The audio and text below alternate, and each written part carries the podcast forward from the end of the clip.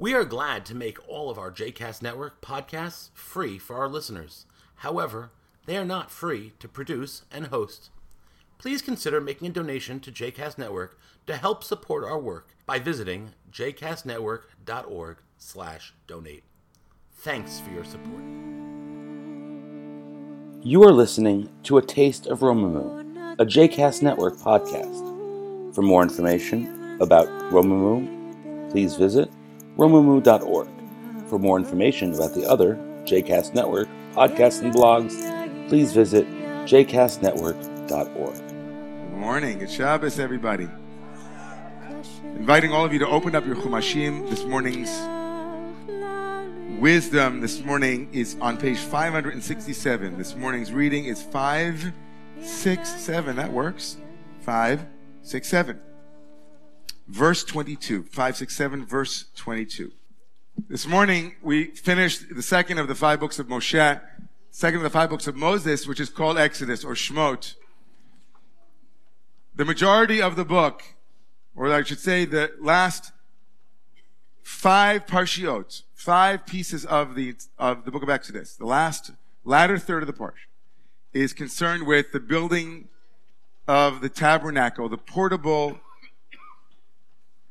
powerful portal for divine communication in the desert. A full five portions dedicated to the detailed description of each and every piece that went into the tabernacle. Not only the volunteering of various materials, many of which we wonder to ourselves when we read the year in and year out, where did these come from in the desert of Sinai? Dolphin skins and oak trees and cedar trees. Wonderful, amazing.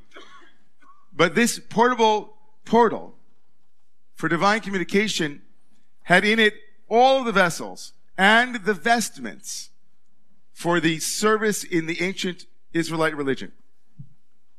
All the things that had to go were placed in that tabernacle. And the Torah in Parshat Tetzaveh, a number of parshiot ago, a number of portions ago, described the vestments and the garments of the priests that were to serve in that place. The garments made the man literally. The garments that the priest wore were what conferred kuna, priesthood, on them. When they didn't wear them, ain't kuna alehem, they were not kohanim. When they wore the vestments, they were kohanim. When they weren't, they were not. And the Kohen Gadol, the great Kohen, the Kohen who is the Groise, the Gezunta, the big Kohen, the big Kahuna, Kahana, Kahuna. That big Kohena was vested with eight unique garments. Eight unique garments. Some of you might be familiar with them. He wore a beautiful, I mean, Saint Laurent, Yves Saint Laurent, I mean, beautiful sky blue vest tchelet. And on the vest, right, there would be ritual objects. There was the Urim Vitumim, that kind of Ouija board. Remember that? The stones, the 12 stones in the Israelites, when they had a question, they would come to the Urim Vitumim. They'd come to this strange manic device that would give them information about what they needed, right? He also wore 12 stones, each one representing one of the 12 tribes on his shoulders. Lots of stones. Very rhinestone cowboy. Very beautiful. And there was a unique feature on one of his garments that we spoke about uh, a number of years ago.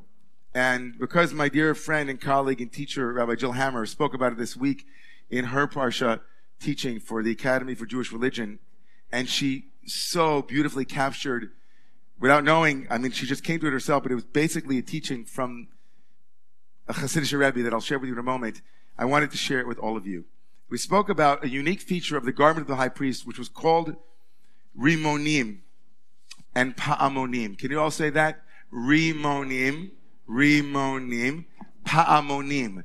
Pa'am- What's a rimon? A pomegranate. And what is a pa'amon? Gana pa'amon, the garden of the bell, right? Independence Bell. There's a facsimile of it in Jerusalem. Some of you might have been there. It's a kind of facsimile of the Independence Bell. It's called Gana pa'amon, the garden of the bell, pa'amon. Funny where that word pa'amon comes from, right? It comes from the word pa'am. What does pa'am mean? One moment. A pa'amon is a moment device. Right? It rings a moment, pa'am. So, let's, what are those two words again? Rimo and pa'amo. I love it. It sounds great, right? So where did, where do these pomegranates and, and bells come into play? So the Torah will tell us, look in, look in the Chumash on page 567. 567. Verse 22. Now the robe for the ephod, meaning the robe, the, the vestment, the me'il, which was this kind of vest, was made of woven work of pure blue. Klil techelet. Ufi ha'me'il b'tocho kifi. The opening of the robe in the middle of it was like the opening of a coat of mail with a binding around the opening so that it would not tear. So it's kind of very detailed, right? Descriptions for the Lord and the tailor, right? Right there. Make sure that the opening is strong. It's nothing can tear. Now here it gets interesting, right? On the hem of the robe made pomegranates of blue, purple, and crimson yards, yarns twisted. These must have been stunning, right? These little pomegranates. Everybody see, like little, like these. See these? See this beautiful little pomegranate here? Made up of twisted yarn, different colors. That's stunning, right? Now it goes on. Vayasu, verse 25, they also made bells of pure gold, zahav tahor, vayidu et panomonim betoch arimonim. And let these pa'amonim, these golden bells, be within the rimonim, within the pomegranates. Al shulei me'il savi b'toch rimonim. Oh, inside the hem of the robe between the pomegranates. Now verse 26, and we'll come in for a landing. Pa'amon virimon, pa'amon virimon. Even the words sound like a pa'amon. Like a, um, it has meter to it, rhythm, right? Pa'amon verimon, pa'amon verimon, pa'amon verimon. A bell and a pomegranate, a bell and a pomegranate. They should surround the hem of the robe as God has commanded. Now, coming as it does in this parsha, which repeats many of the things that were already in an earlier parsha. You get more information if you look at the original place in Parshat Titzaveh, where we're told about this robe. Again, this is a repetition of that, of that earlier command. And there it says something interesting. And here's where we're going to pick up on Reb Jill's Torah and on the Torah of this Hasidic Rebbe, whom I'll introduce in a moment. And then we'll come in for application. Okay? Our lives. There, when first told about the Pamon Virimon, Pamon Virimon, the bell and the pomegranate, the bell and the pomegranate, we're told Vinishma Kolo, Bivo'o El HaKodesh Uvitseso. We're told this phrase, Vinishma Kolo Bivo'o El HaKodesh. Can everybody say that? Vinishma Kolo Bivo'o El HaKodesh. Vinishma, the word Vinishma appears only three times in the whole Bible. One time it says, Na'aseh Nishma. We will do and we will Nishma and we will hear. Here, where it says Vinishma. And so the sound of something will be heard by someone. The sound of the bell will be heard by someone. And one other place in the book of Esther. So who is the object or the subject of that action? who is intended to hear the bell? Is it God or the priest? So here's where the Ishbitzer Rebbe, the Hasidic Rebbe I alluded to, the school of Ishbitz, which is the most profound mystical school of all Hasidic thought.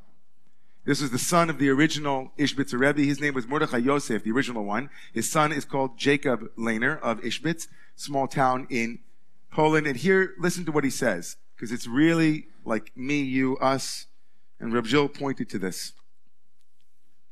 Can I read in Hebrew a little bit so you guys can, we'll just, I'll translate it quickly. Is that okay? I don't want to lose anybody. Okay? פעמון הוא דבר חלול ומורים על בחינה שם הוויה ומרמז על מחשבות טובות שאדם יודע שחלול הוא ואין בו שום כוח וחוויה כלל הן במעשה הן בחוכמה הן במחשבה וכל אשר יעשה בו הוא רק מהשם יזברך הפועל זאת בקרבו וזה מורה פעמון מה שמנסה עצמו להשם יתברך He said the pa'amon and the rimon are dichotomously different. We're talking about two objects that represent and symbolize two fundamentally different energies, 180 degrees one from the other. In order for a bell to work, it has to be empty. If the bell is full, it won't ring. The rimon, the pomegranate, is exactly the opposite. Rimonim are full. The Talmud goes, to, goes so far as to say, harimon rakatech. You Jewish people, it says in the Talmud, even when you're empty, you're full of good deeds, like a pomegranate. Pomegranate fertility, fecundity. So many seeds. Even the rabbis who, believe it or not, had enough time to count the number of pomegranate seeds and said there are 613 pomegranate seeds. I doubt that highly, but there are a whole lot of pomegranate seeds. The pomegranate represents not emptiness, but everybody with me here, fullness. Says Reb Jill Hammer beautifully, if you go to the Tibetan Museum, if you go to the Rubin Museum as she did, you'll find the most, one of the holiest symbols of Buddhism called the Vajra, the, the, the bell. And the bell, the Vajra is the part of the bell that is the straight piece and it screws into the bottom, which is the empty piece. Each piece representing another part one representing receptivity and openness, the other representing action and forward motion. The Ishbitzer Rebbe says here, let me begin by saying every bell, the bell represents here in this moment the emptiness of a human being who feels, and he raises it up, that their actions, all of their actions come not from ego, but from God. From a place of emptiness, meaning, what are the causes to the effects of my life? Am I really the author, the master? Emptiness would have us reside in a certain giving to God, as it were, lifting ourselves up to God and saying, we're empty. Not empty meaning worthless, but empty meaning, what can we do? What can we do? Meaning, we rest in the mystery that is the mystery of who is really the actor, the actress, the one who behaves. And in that moment, when we give it to God, which is the language usually used, or we surrender to the suchness, the emptiness, that's the bell. And then he says, there's the pa'amon. There, the rimon rather. Then there's the pomegranate. What is the pomegranate? Rimonim, he says, are full. ובדעתו הוא שיש בו כוח לעשות חייל, ואלו השניים נצרכו לכהן גדול. Here's an amazing, listen to this.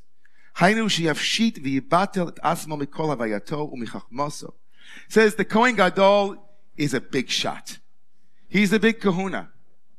And the Kohen Gadol, the one who enters into the Holy of Holies, the one who sits in the most powerful office in the land. Think about that image the one who sits in the most powerful office in the land, the Holy of Holies, the only one who can enter, the only one who has the codes, the only one who is given permission to enter. That leader needs both of these qualities, both the bell and the pomegranate. He needs the bell because he must remember that he is empty. That he or she enters the holy at the behest of others their power is sourced and rooted in something other than their own ego, their own self, and they have to come in and be empty. And then he says something crazy. He says, and because of that emptiness, there's a possibility that the person will become so absorbed in God that they won't be there in the Holy of Holies. Meaning the person becomes so transparent to the love of the source that it's as if they aren't there. There's no ego. There's no I. Look who thinks he's nothing. And then the Rimon comes. The pomegranate seeds come back to remind the Kohen Gadol that even as he's emptied himself of his ego, that he's nothing, he's nothing, she's nothing, that they have power to act and to be in the world and to make a difference. It's not all God, it's God and humans partnering together.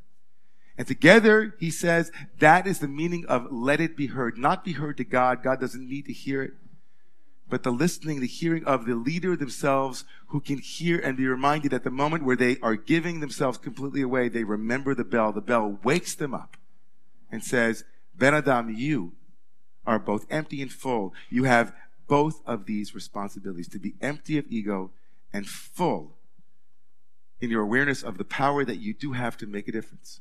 And one without the other says the Ishbitzer is very dangerous. Those who are rimonim like the pomegranates amongst us think that everything is in our hands to do. Everything is up to me. I can change everything and anything. Just give it to me and I'll do it. If there's only enough time, enough money, I'll do it.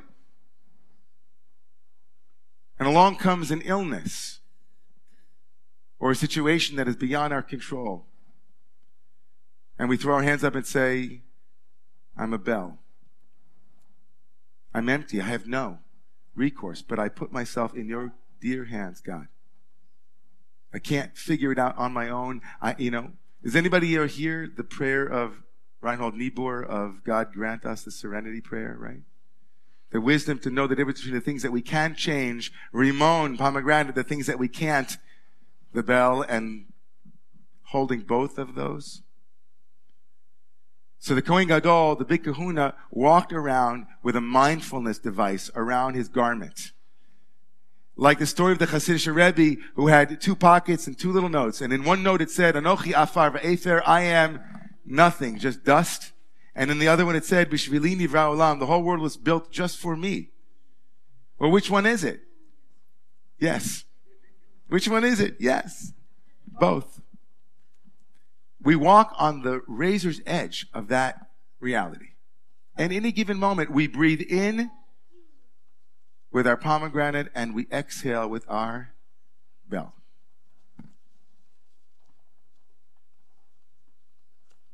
What do you think?